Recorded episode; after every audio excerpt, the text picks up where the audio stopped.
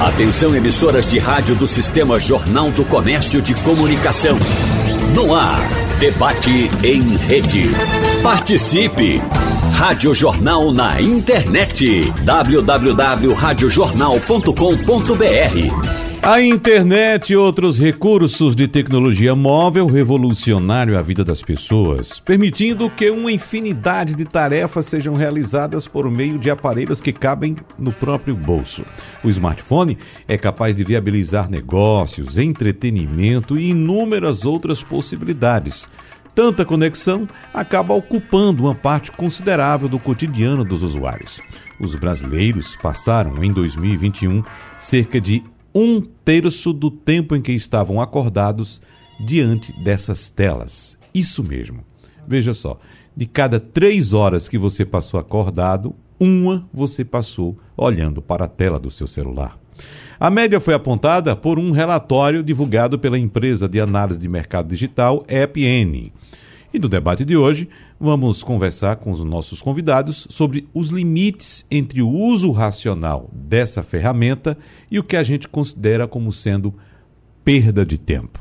Por isso, nós agradecemos a presença no nosso debate de hoje da professora universitária na César School, doutora em Tecnologia Aplicada à Educação e pós-doutora em Psicologia Comportamental, Educação e Design, Valquíria Castelo Branco. Professora Valquíria, seja bem-vinda. Bom dia para a senhora. É, obrigada, bom dia para você, para os nossos colegas que estão aqui, para o nosso público em geral. Prazer estar aqui com você novamente. Pai. Muito obrigado, nós agradecemos também a presença da psicóloga, pós-graduada em neuropsicopedagogia e psicologia infantil, além de especializada em atendimento de adolescentes e adultos, Deise Moraes Salute. Doutora Deise, seja bem-vinda, muito obrigado pela presença. Eu que agradeço o convite, um prazer estar aqui participando com vocês. E a gente agradece mais uma vez a colaboração também do psiquiatra Evaldo Melo, que participa do nosso debate mais uma vez. Doutor Evaldo, seja bem-vindo, bom dia para o senhor. Bom dia, bom dia a todos, um feliz ano novo para todos nós, que 2022 seja um ano de, de mudança, de boas perspectivas para o país, para o mundo, e para todos nós. Então é um prazer de novo estar com vocês aqui e vamos conversar sobre esse assunto que é tão importante e é tão atual. Sem dúvida, doutor Evaldo. E a gente começa com o senhor, que me parece, uh, se eu estiver equivocado, por gentileza me corrija, me parece, pelo menos aparentemente, ser o mais experiente entre nós aqui, e evidentemente que nós estamos vivendo uma era de transformação muito rápida, a tecnologia invadiu nossas vidas, e vem muito mais novidade por aí. Quem conversa com um especialista em tecnologia sabe que de fato estamos apenas com o comecinho de uma revolução, é apenas a ponta do iceberg, muita coisa ainda vai mudar daqui para frente, né? E é evidentemente que as pessoas que estão nascendo agora, os seres humanos que estão vindo ao mundo agora, já nascem imersos nessa tecnologia. Para nós que somos de outra era, de outra realidade, da realidade é, analógica, eu estou vendo na sua estante aqui uma quantidade enorme de livros, né? Livros que de fato denotam assim a experiência que a gente tem, né, doutor Evaldo? Já que as novas, as novas gerações utilizam muito as ferramentas eletrônicas para se informar, mas eu questiono o senhor. Uh, essa, essa mudança de comportamento que está acontecendo hoje, principalmente nas novas gerações, é algo, como muita gente pensa, de fato prejudicial, doutor Evaldo? Veja, eu acho, já achei muito delicada a sua forma de dizer que eu sou o mais velho. E, de fato, eu sou o mais velho. Né, eu sou do outro século. Eu estou fazendo agora, daqui a três meses, 74 anos. Completei 50 anos de formado em medicina. Trabalho na área de psicanálise. Trabalho tem um foco também na área de, de, de, dos problemas relacionados ao, ao, uso de álcool e outras drogas, e, portanto, na área da compulsão, na área da, da, da, da, da relação é, compulsiva com, com, com substâncias ou, ou com, com, pessoas ou com outras situações.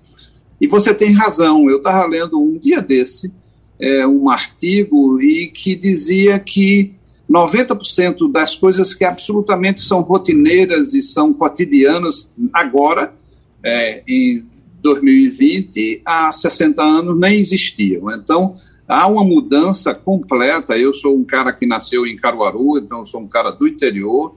fiz minha pós-graduação no Rio Grande do Sul, em Porto Alegre, mas eu, eu nunca deixei de ser um cara do interior e, portanto, de, com todo o contexto. Aliás, Fernando Pessoa disse isso, né? O rio que corta minha aldeia não é o Tejo, o rio que corta minha aldeia é o Ipujuca. Eu tenho muito orgulho de ser um matuto do interior e, portanto, preciso estar antenado em todas essas modificações. A tecnologia, ela pode ser usada a serviço do homem, ou ela pode ser usada contra ele. Né? Na verdade, eu acho que a tecnologia precisa ser instrumento de melhorar a vida de todos os cidadãos e cidadãs. Né? É, e por, mas quando, como você levanta, a tecnologia tem nos trazido algumas preocupações e tem nos trazido alguns desafios. Né? Quando, quando, por exemplo, eu vou na feira e vejo é, e compro duas palmas de banana e pago 10 reais e, e posso fazer um pix para o, o, feireiro receber é, aquelas bananas através de um pagamento virtual, eu acho que a tecnologia chega até o feirante. Né? Essa tecnologia, a tecnologia a serviço do acesso e a serviço da democracia. Da democracia.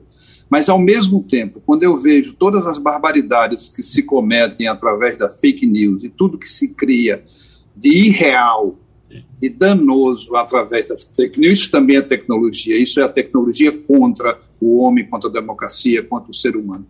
Então, é, é, é, é tem uma, uma, uma, uma, um samba da minha época que dizia assim: o que dá para rir, dá para chorar. É tudo uma questão de peso e medida. Então, tudo que pode ser bom também pode ser ruim. Potencialmente pode ser bom, potencialmente pode ser ruim. Então, eu acho que é muito mais. E aí a gente está falando dos educadores, a gente está falando dos pais, a gente está falando é, de todo, todas as pessoas que pensam a tecnologia a serviço do homem. Como é importante que a gente debata, como é, é importante que a gente converse sobre isso. É uma democratização de acesso, é uma democratização permite que se possa é, fazer coisas que não se fazia. Por exemplo, para você ser uma, uma, celebridade hoje em dia, você não tem que necessariamente passar pelos canais oficiais e ter todas aquelas coisas. Você pode se transformar numa celebridade que você se impõe através da rede social. Mas, ao mesmo tempo, a rede social é todo um sistema que pode prejudicar a individualidade, que pode prejudicar o relacionamento entre as pessoas. Então, novamente, aquilo que dá para rir, dá para chorar, é tudo uma questão de peso e medida. O senhor citou os profissionais de educação e quando a gente traz para o nosso debate um profissional ou uma profissional de educação que trabalha numa escola de tecnologia, como é que a gente pode chegar, professora Valquíria Castelo Branco, numa escola de tecnologia e trabalhar essa questão apontando os pontos negativos que a exposição a essas tecnologias podem nos causar, porque a gente sabe muito bem. Eh, quando a gente conversa aqui com especialistas em educação que são da área de tecnologia e a gente cita, olha, o aluno estava em sala de aula utilizando o smartphone e esses profissionais sempre nos disseram aqui, mas isso é bom. O, o, o, o, lado ruim não é usar o smartphone, é o conteúdo que está sendo veiculado no smartphone. Como é que se trabalha isso numa escola de tecnologia, professora Valquíria? É boa pergunta, Wagner. É, a gente vai, a partir de 2022, a gente vai implantar no país a reforma do ensino médio, né, o novo ensino médio. E junto com as diretrizes da educação, ele vem chamando muita atenção para um ponto que a gente chama da cidadania digital. Não é? O que seria essa cidadania digital ou cultura digital? É a gente assumir que, como o doutor é, Evaldo falou, que a nossa cultura ela já é digital, né? O feirante já está usando o Pix, as crianças elas usam essa, essa, essas telas, não só telas de computador, mas telas pra, de, de streaming para assistir programas de Netflix, séries, etc. Então, a gente não pode é, de, é, ter uma visão apocalíptica apenas disso, mas também a gente não pode ter uma visão é, entusi entusiasta apenas. Porque a gente sabe que, do mesmo jeito que você pode usar essas tecnologias para instigar o raciocínio, instigar a sociabilidade, é, a, a, própria comunicação, né, uma comunicação global, e a gente viu vários exemplos disso aí durante a pandemia, como, como a, a, essas mídias, o acesso a essas mídias nos permitiu fazer alguma coisa, né, é, é, socialmente, do ponto de vista econômico, mas a gente não pode negar que há limites. Se você pega, por exemplo, a, todas as diretrizes da Organização Mundial de Saúde, da Academia de Pediatria, então, eles é, aconselham crianças até dois anos de idade não usar de jeito nenhum essa tela, está exposta a essa tela. Criança de 5 a 6 anos de idade, você ter acesso uma hora por dia, e, e mesmo assim sob supervisão de um adulto. Né? E quando a gente fala sobre supervisão de adulto, a gente volta de novo ao que o doutor Evaldo falou, que é toda uma educação da aldeia, né? Toda aldeia precisa ser educada, os pais precisam ser educados, as escolas precisam é, a, a, alertar para isso. Que o, o, como a gente diz, o doce é bom, mas um doce em excesso é ruim. E a gente, pelo, pela pesquisa, a gente está tendo um, um, excesso, e esse excesso bloqueia é, produção de hormônio nos, nos, adolescentes, interfere no sono, interfere na, na, na formação do cérebro, isso são coisas que a gente precisa trazer para o debate, como você está trazendo, mas dentro desse ponto de vista.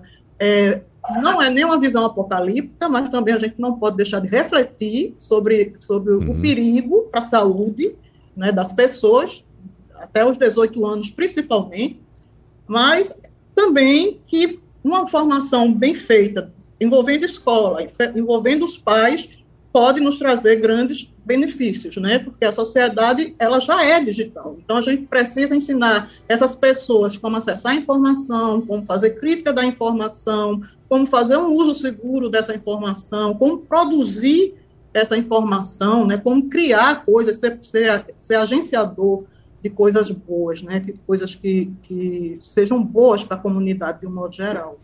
É. Doutora Deise, a professora Valquíria cita pontos importantes, frases é, que a gente precisa repercutir, aqui como, por exemplo, uma das últimas proferidas, de que a sociedade já é digital, mas ela chama a atenção também de que há necessidade de imposição de limites. E assim como citou o doutor Evaldo, eu também sou do interior e nós estamos vivendo uma fase de transição. Então, nós aprendemos tudo na nossa vida de maneira analógica. Quando a gente pega uma tela do smartphone, compra um smartphone novo e vê na publicidade dizendo tela totalmente intuitiva. É porque a gente age de acordo com a nossa intuição. E lá no nosso tempo no interior, né, doutor Evaldo, a gente aprendia não de forma intuitiva, porque a gente não podia, que era tudo analógico. Então, por exemplo, o insumo da minha diversão era quando sobrava na minha casa lata de óleo de soja, porque a partir daquela lata de óleo de soja, eu ia numa serraria, pegava uns pedacinhos de madeira, abria aquela lata e construía o meu carrinho. Então eu fazia o meu carrinho ali para eu poder brincar. Então, é, há necessidade dessa relação com o analógico também para que o ser humano possa se desenvolver. Mas o, o que eu trouxe para a senhora no começo foi: e esse choque de gerações? Entre nós que aprendemos o que é analógico e talvez estamos discutindo, discutindo esse assunto aqui porque aprendemos de forma analógica, enquanto vem uma geração que de fato está imersa no que é digital. Doutora Daisy. Primeiro, deixar claro que eu também sou dessa hein, é, né? gente? Né? Olha, eu sou do é. papel. Uhum. eu sou da época que a TV saía do ar às duas da manhã para a gente poder dormir e descansar, vejam bem. É. Então, assim, imagina, Evandro, imagina o, o doutor Evaldo, a Val, perfeitos, imagina o dano que isso pode ou vem causando em muitos, em muitas pessoas, em muitos jovens, adolescentes, como a Val falou, falou, as crianças estão sendo afetadas. Pais correndo para lá, para cá, sua vida tão corrida e ela nem se percebe. Ela deu o celular para aquela criança para ela poder se distrair, para que os pais possam executar o seu trabalho, onde agora home office, né? E o sistema híbrido, olha só que novidade, é online, é híbrido, as aulas.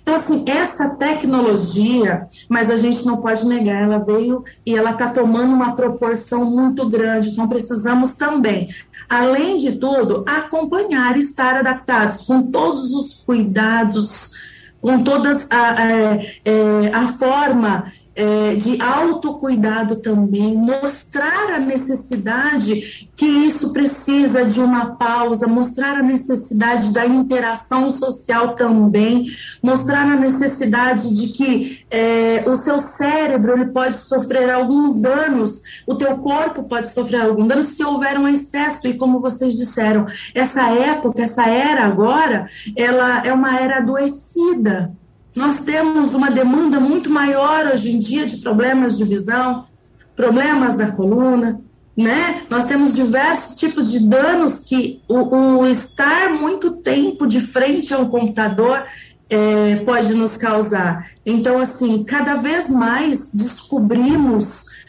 é, condições de aprimorarmos. Então a gente tem que se adaptar. O trabalho antes sociável, antes todo mundo junto, as escolas também, as crianças brincando uma com as outras, essas interações, nosso cérebro era todo feliz, todo alegre, mas precisamos nos adaptar e entender que a partir do momento que não é só por necessidade que eu utilizo essa tecnologia, e sim que está havendo uma, é, uma utilização é, maior, ou seja, o jovem, as crianças, além de tudo, para deixar os pais trabalharem ou não estão fazendo corretamente os seus deveres escolares, mas estão ficando muito tempo em jogos. E os jogos levam essa demanda. A Val estava falando, da, da, o doutor estava falando da quantidade de tempo que passamos durante, é, em frente ao computador.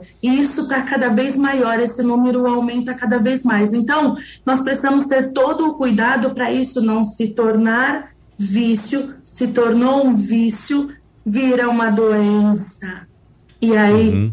como toda doença, precisa ter uma atenção redobrada, cuidados, cuidados terapêuticos, cuidados medicamentosos, mas uma atenção redobrada. Isso é o que a nossa tecnologia, essa geração, vem aí nos solicitar.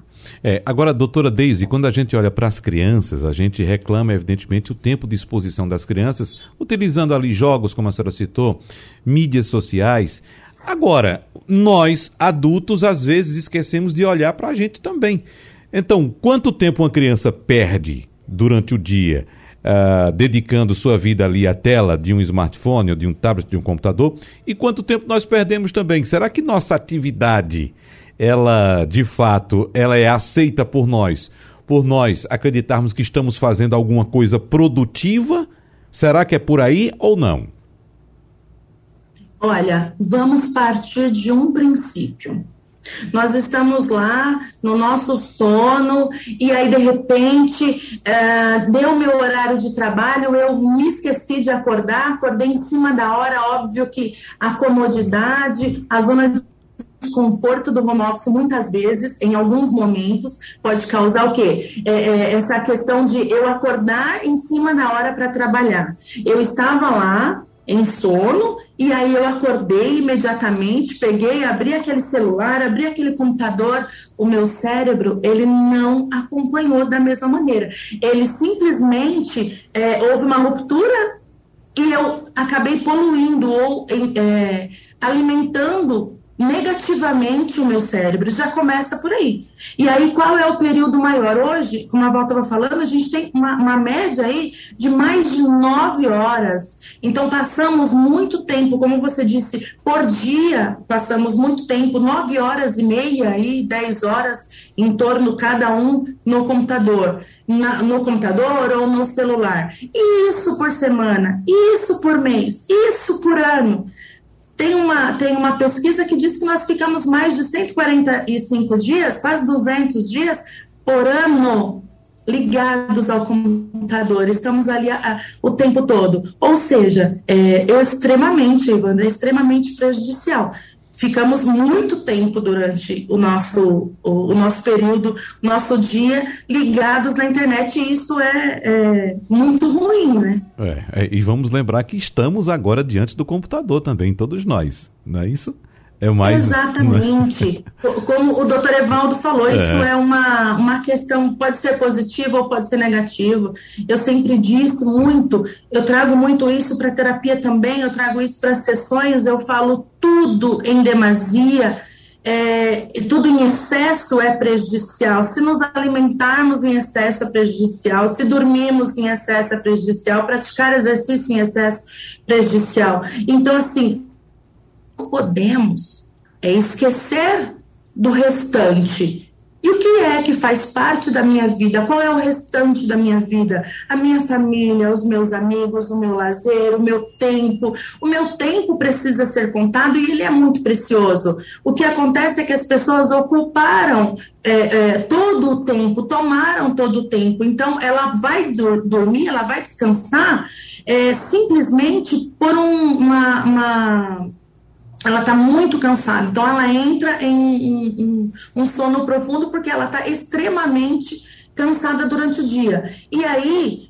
os nossos sentidos, a internet também, ficar em frente ao computador, tanto é, é, em trabalhos, como em jogos ou em lazer, nos traz a dopamina, a nossa substância do prazer. O mesmo que nos uhum. alimentarmos, como o doutor sabe, é o mesmo que é, tomar uma bebida, distrair, é, é, a substância do prazer, então ela traz isso para a gente também.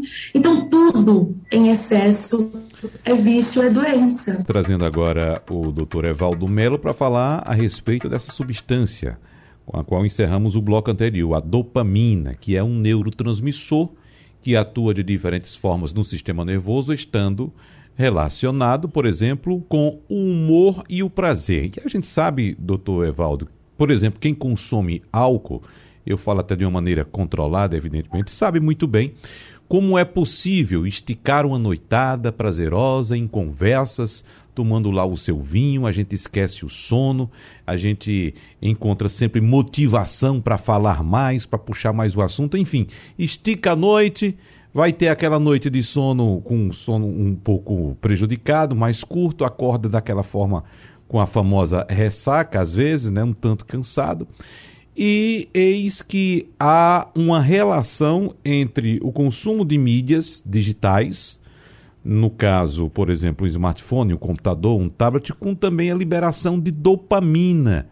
Então, uh, o motivo pelo qual os jovens, principalmente crianças, perdem tantas horas por dia utilizando esses equipamentos está relacionado com a liberação também da dopamina, ou seja, esses equipamentos uh, uh, trariam para o, o, o, organismo dessas pessoas, indivíduos jovens, os mesmos malefícios que, por exemplo, o álcool pode trazer para um ser humano adulto, doutor Evaldo?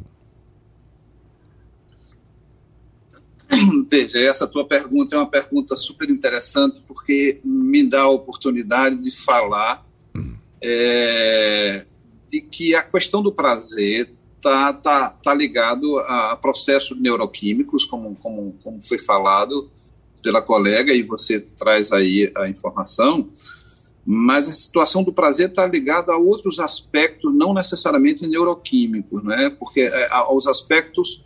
É, o prazer está muito relacionado também à questão da, da, da, da relação interpessoal, está muito relacionado a, a toda uma interação social. Por exemplo, se a gente pensa a nossa sociedade atual como uma sociedade voltada para o prazer e para o espetáculo, e algumas pessoas classificam a nossa sociedade atual como uma sociedade do espetáculo e a busca do prazer, porque a busca incessante do prazer ela é tão danosa como a negação do prazer, entende? Quer dizer, é, quando você está num restaurante, aí eu estou saindo um pouco da, da criança, do adolescente, quando você está num restaurante e de repente você vê dois casais sentados numa mesa do restaurante e cada um com seu smartphone e as pessoas não estão se comunicando e não estão conversando, mas estão se comunicando através do smartphone, esse essa tela, essa tela é um biombo que separa as pessoas, não é? é aparentemente pode aproximar, ele pode teoricamente está aproximado com 20 grupos de WhatsApp,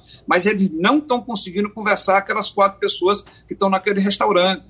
Quando você falava da, da lata de, de, de, de, de, é, de óleo que servia para a gente fazer carros, para fazer carrinho para a gente puxar, quer dizer, a possibilidade que a internet é, dá para os nossos jovens para criarem também seus brinquedos através da internet, é, é, ela é absolutamente inesgotável. Ao mesmo tempo, a gente tem que pensar se essa inesgotabilidade de possibilidade aproxima ou afasta o jovem. Né? Eu acho que o jovem tem. Eu, eu tenho um filho de 46 e tenho um filho de 13 anos, completou 13 anos agora.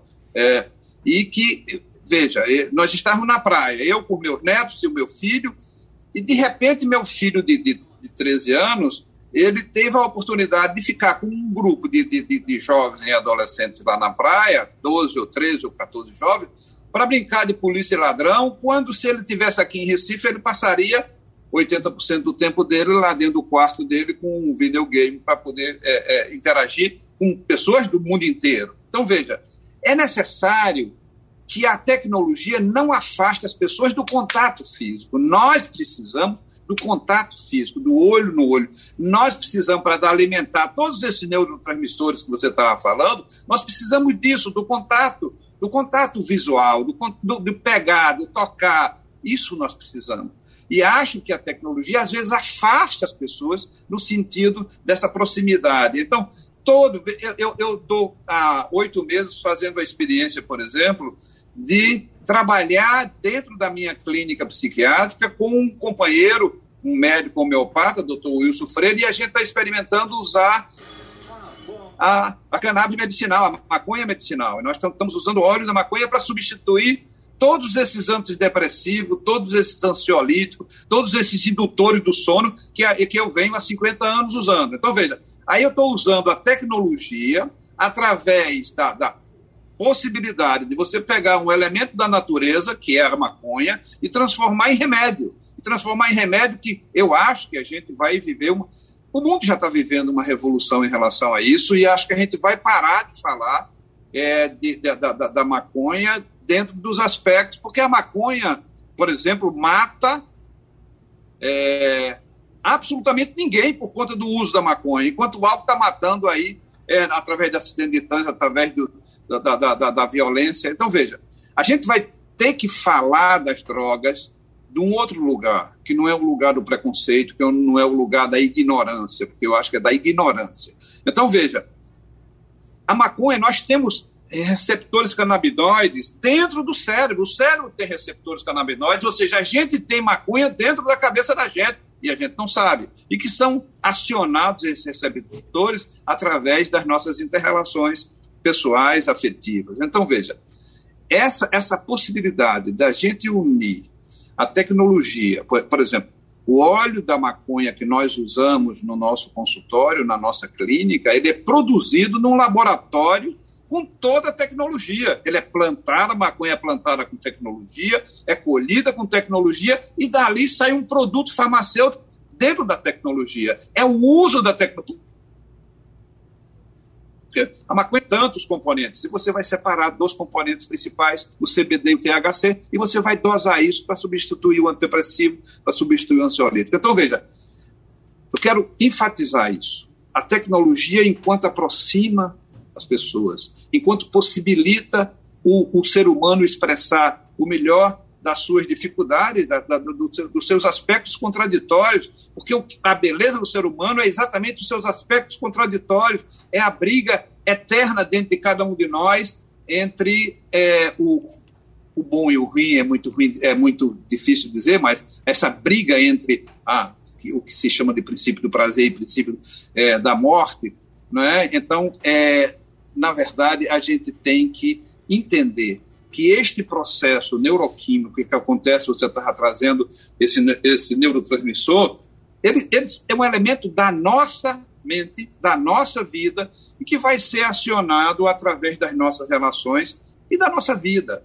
Então, nesse sentido, quando a, a professora fala a questão da atividade física, a, quando fala a questão da, de você ter um relacionamento afetivo estável, um relacionamento sexual estável, quando você tem um relacionamento profissional estável, então uma vida profissional estável, quando você tem uma vida social e familiar estável, porque o que transforma em droga, não só a substância, mas o que transforma em droga, por exemplo, o seu marido ou a sua mulher, é exatamente quando o prazer vem de uma única fonte. Se o prazer vem de uma única fonte, aquele prazer vem de uma droga, mesmo que seja uma pessoa, ou as pessoas que se dedicam só ao trabalho e não conseguem viver o final de semana, porque é insuportável o final de semana porque não tem o trabalho. Aquele trabalho é uma droga. Então, a relação a relação que se estabelece com a droga não é só com a substância. Eu quero deixar isso bem claro, porque aí tem a ver com neurotransmissores, tem a ver quando você falar da dopamina e de todas essas coisas. Se a, o prazer vem de uma única fonte, aquela fonte é a sua droga. O prazer tem que vir da vida sexual, da vida afetiva, da vida profissional, da vida social, uhum. é, do, do, da, da vida familiar. Se não vier, aí vem de uma droga. Muito bem. Agora, professora Valquíria, o doutor Evaldo citou a questão importante de que é necessário que a tecnologia não afaste as pessoas, mas estamos diante aí, como disse no começo do programa, apenas do início de uma revolução, estamos com a pontinha do iceberg, daqui a pouco vem o 5G e a gente está aguardando chegada, a chegada também de outra revolução na tecnologia, que é o, o metaverso. Né? Esse equipamento que está aqui em nossas mãos, na minha especificamente, um smartphone, é um aparelho tecnológico que é criado por pessoas. Nada disso aqui surgiu do acaso. Uma pessoa criou isso aqui e esses aplicativos que aqui estão. O metaverso que vem por aí já foi criado, já está sendo testado e vem também para revolucionar também essa relação. O metaverso vai poder fazer com que, por exemplo, se pudéssemos é, é, fazer essa reunião aqui de maneira virtual, cada um cri criaria um avatar Uh, não apareceria aqui a imagem do doutor Evaldo, não apareceria a imagem da professora Valquíria, nem da doutora Daisy, seriam avatares aqui que estariam conversando. É isso que tem pela frente. Eu vou deixar a senhora bem à vontade para a senhora comentar o que foi colocado pelo professor Evaldo, mas eu queria colocar também uh, esses desafios que temos pela frente, né? De utilizarmos a tecnologia e não afastarmos as relações interpessoais, professora Valquíria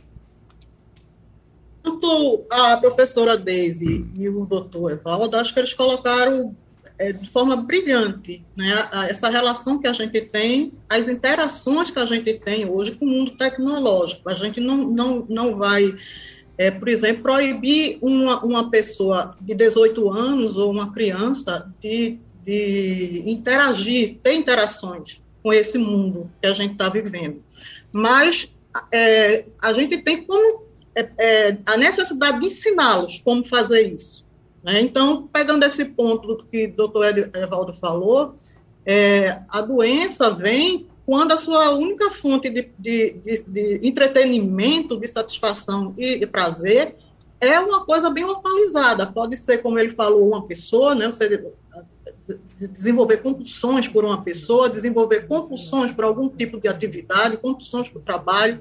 Então, você pode também desenvolver compulsões é, para estar com um celular na mão ou qualquer outra coisa, zapeando em, em, redes sociais, como Facebook, Instagram etc. O problema, e aí tem um livro do, do neurocientista chamado Mitchell, é, Mitchell Demuge, ele diz, ele tem um livro recentemente que no Brasil foi, foi ele foi traduzido como a fábrica, a fábrica de, de criar, é, a fábrica de cretinos digitais. Uhum. Né? O que é essa fábrica de cretinos digitais? É justamente quando você deixa uma, uma, uma, uma, uma grande quantidade de pessoas, três, quatro, cinco horas por dia ou mais, só na base do entretenimento, né? É, horas ali zapeando o Instagram para ver com qual roupa fulano tá, com qual roupa cicrano tá. E, e isso algumas pesquisas têm mostrado que, por exemplo, para um adolescente que necessita da opinião do outro, né, a subjetividade dele é criada também em relação ao outro, um comentário negativo, uma, uma coisa negativa ali, uma escrita negativa, afeta a, a, a, sua própria representação. Né? E isso tem causado é, ansiedade, tem aumentado o número de pessoas com, com é, incidência para a, a, incidência a suicídio. Por quê? Porque nossa subjetividade ela é também criada por essas tecnologias. Essas tecnologias elas afetam o nosso modo de pensar, o nosso modo de, de, de sentir, o, o nosso modo de agir. E daí que a gente a gente precisa não ter tanta ingenuidade em relação a ela, principalmente nessa égua, como você falou aí da criação de metaverso, do uso do intensivo de inteligência artificial, né?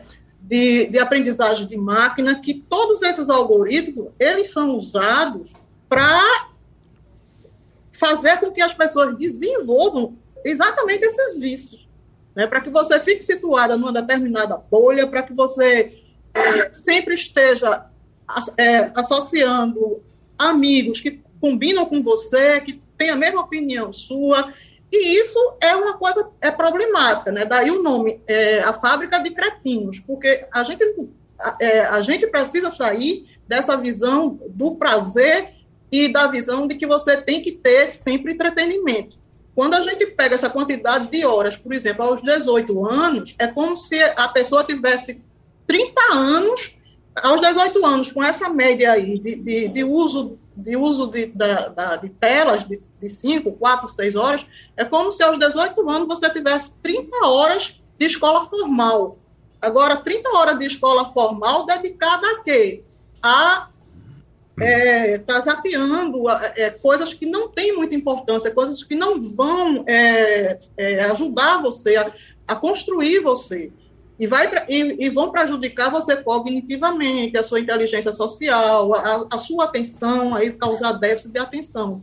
Então, o metaverso, pegando um pedaço que você é, é, trouxe, o metaverso ele já vem sendo desenvolvido há, há, há várias décadas. Né? A gente teve na década de, de 2000 o Second Life, não sei se, se, se você criava esse mundo virtual de três dimensões. É claro que aumenta a, a, as condições de interações, porque você cria ali um avatar, você vai para uma universidade, você cria um ambiente em 3D, você pode usar realidade, né, realidade aumentada para para meio que sentir, tem algumas, algumas luvas que fazem com que você sinta o cheiro, sinta é, tá, mas nada disso a gente tem que, que colocar na cabeça, nada disso substitui, certo, a, a, a formação que é construída com contato social, com, com, com é, interação com, com os divergentes, né, com, a, com a diversidade, com os, os, momentos que a gente não escolhe, né, os ambientes que a gente não escolhe, os com improviso, com as coisas que aparecem a gente não necessariamente escolheu para que apareça, porque é dessa vida, né, da, do cheiro da vida, do cheiro do mar, do cheiro das brincadeiras, da, da, do cheiro da sociabilidade, que a gente é formado. Né? E, e, e qualquer coisa que extrapole essa vivência, muitas horas, é, seis, sete horas, focado em telas, isso é uma vivência que não, não vai trazer saúde para o corpo, uhum. né? Está aí a obesidade, muito relacionada às horas que fica parado, ao sono, né? e aí a Sociedade de, de, de Pediatria aconselha você desligar qualquer tela, adulto, criança, uma ou duas horas antes de dormir, você não ter tela no quarto, você não ter tudo que os nossos jovens, nossas crianças fazem hoje de forma totalmente descontrolada. Doutora Daisy, fique à vontade. Oi, Evandro.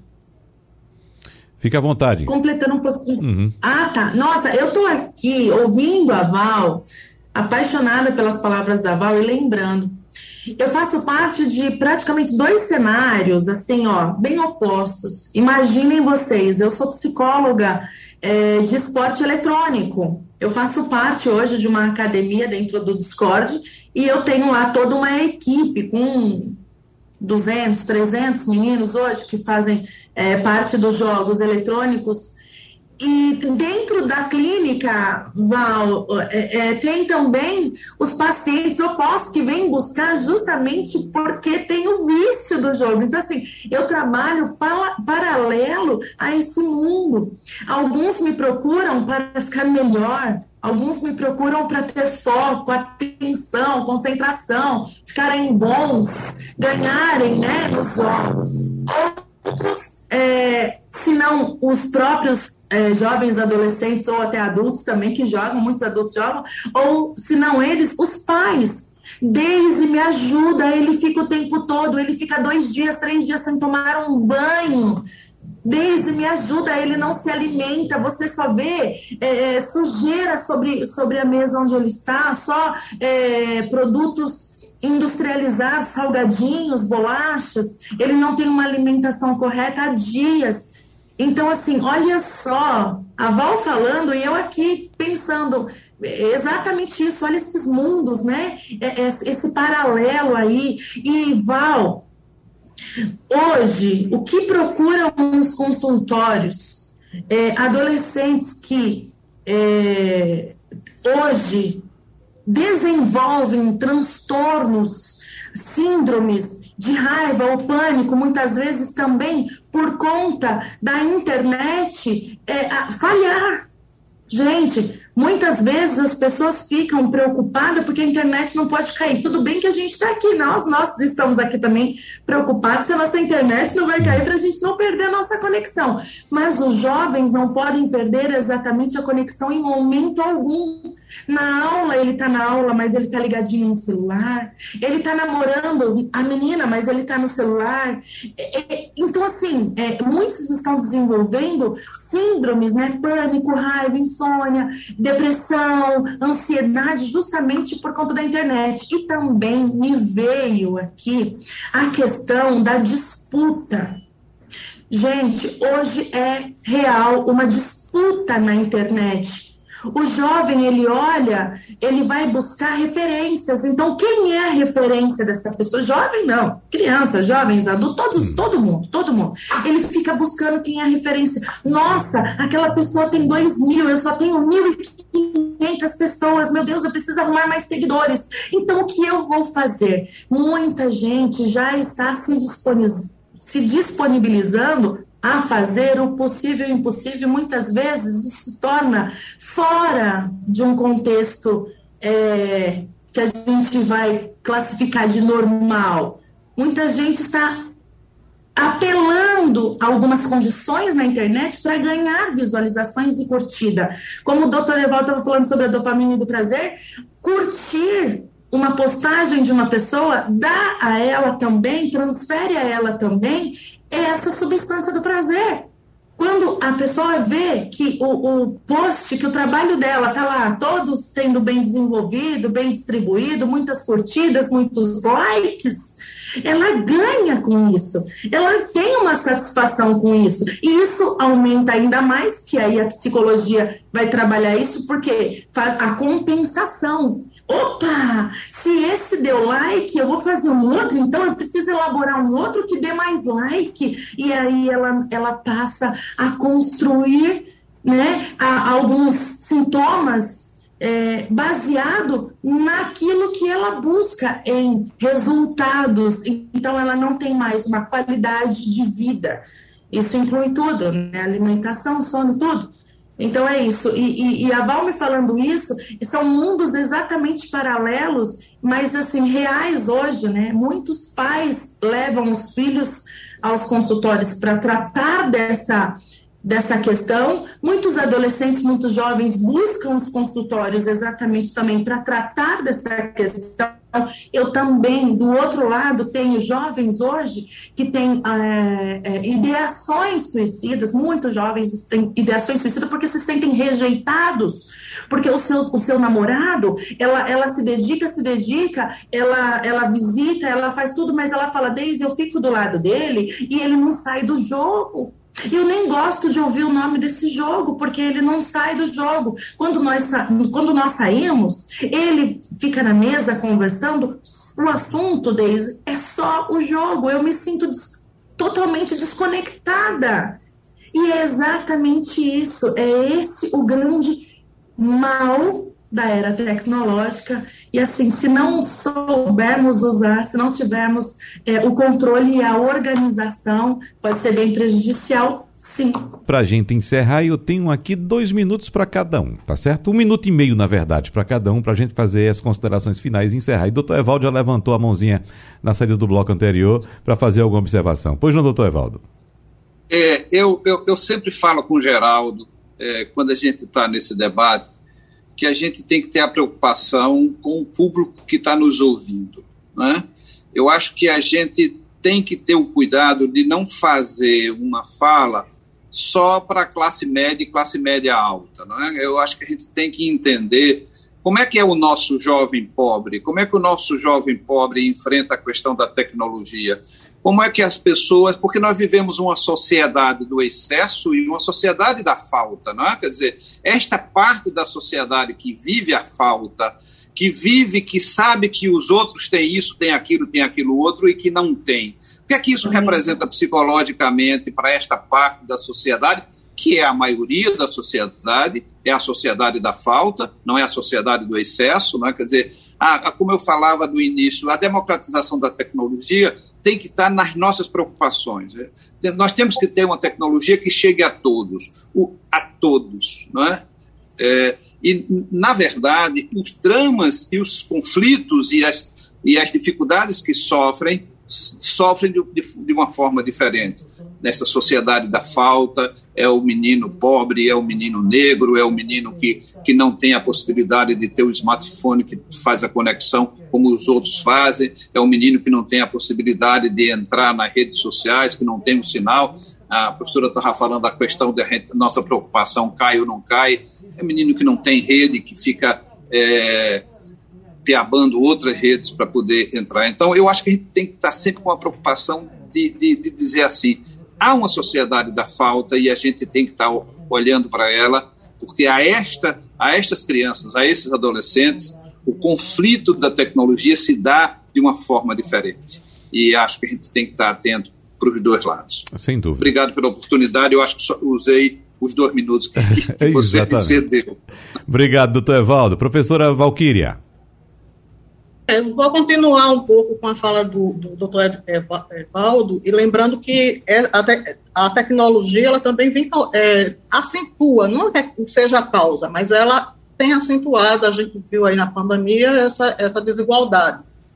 E lembra muito o livro do Admirável Mundo Novo, né? Que você tem uma obra de ficção, que você tem lá uma classe alfa que vai ter acesso a tudo, vai ser educado com bons professores para fazer uso dessa tecnologia para construir uma, uma formação, aumentar a sua capacidade cognitiva, a sua inteligência emocional, é, a sua sociabilidade. Você tem, uma, por outro lado, uma classe chamada beta, né, que vai não vai ter esse tipo de condição e, e vai morrer na diversão, no entretenimento, porque para ela só vai ter acesso ao entretenimento, as coisas que nos, nos, nos, nos, nos proporcionam a fuga do pensamento. Né? Mas a gente tem que, que considerar que a, a tecnologia ela faz, tem um, um, um aspecto absolutamente necessário, né, que a gente precisa explorar, e até os jogos, quando bem usado, é, para construção, uhum. para coisas mais criativas, elas, eles aumentam-se a inteligência. Agora, se você passa um tempo muito grande nesse jogo, ela já tem provas, pesquisas, que é, a sua capacidade analítica fica comprometida, a sua, a sua capacidade de atenção fica comprometida. Então, a gente chega nesse ponto, que é o ponto de educação, o ponto de formação, o ponto de letramento para as tecnologias e o uso social dessas tecnologias. A gente precisa desse letramento. Doutora Deise, um minuto para a senhora encerrar. Lembrando, doutora Deise, que a senhora fez uma observação bastante pertinente na saída do bloco anterior, mas a própria tecnologia nos dá, a nós, pais, ferramentas para controle. Pena que nem todo mundo sabe utilizar essas ferramentas de controle desses aparelhos, doutora Deise. É perfeito. Gente, estou muito feliz mesmo, de verdade, participar aqui de vocês, finalizar agora perfeitamente com essa sua fala, com essa sua frase, essa sua lembrança, que é exatamente, não podemos é, perder esse controle. Né? E o nosso histórico, nossa, nossa é, nossa forma, nossa, nossa aprendizagem, aprendizagem é, para nós aqui da sala, não, nós somos da, de uma outra era, de uma outra geração, mas hoje em dia está se, se dividindo muitos valores, como o doutor estava falando sobre as classes, hoje as pessoas estão confundindo muito o que é liberdade com o que é, é sabe, excesso, então assim, precisa haver esse controle, e os pais também. Quando se leva uma criança a, uma, a um consultório, a uma clínica, a gente detecta muitas coisas já também no convívio, no ambiente, os pais. Nós somos os modelos, os pais são os modelos, os pais são as primeiras pessoas a nos proporcionar ou a nos ensinar a ter o controle. Então, é isso. Gente, só imaginar esse mundo tecnológico precisa continuar. Muitos ganhos nós temos aí, mas precisamos entender e aprender com a tecnologia também. Todos, crianças, pais, nós, jovens, ah, todos, todos. Muito obrigada pela participação aqui com vocês, muito uhum. grata. Muito obrigado, Obrigada. então, doutora Deise Moraes Salute, psicóloga pós-graduada em neuropsicopedagogia e psicologia infantil, também especializada em atendimentos de adolescentes e adultos, ao nosso querido psiquiatra Evaldo Melo, que tanto colabora com o nosso debate, mais uma vez colaborando aqui, muito obrigado, e também a professora universitária do César School, doutora em tecnologia aplicada à educação e pós-doutora em psicologia comportamental, Valquíria Castelo Branco. A todos, muito obrigado pela participação aqui no debate. Sugestão ou comentário sobre o programa que você acaba de ouvir, envie para o nosso WhatsApp 99147 8520.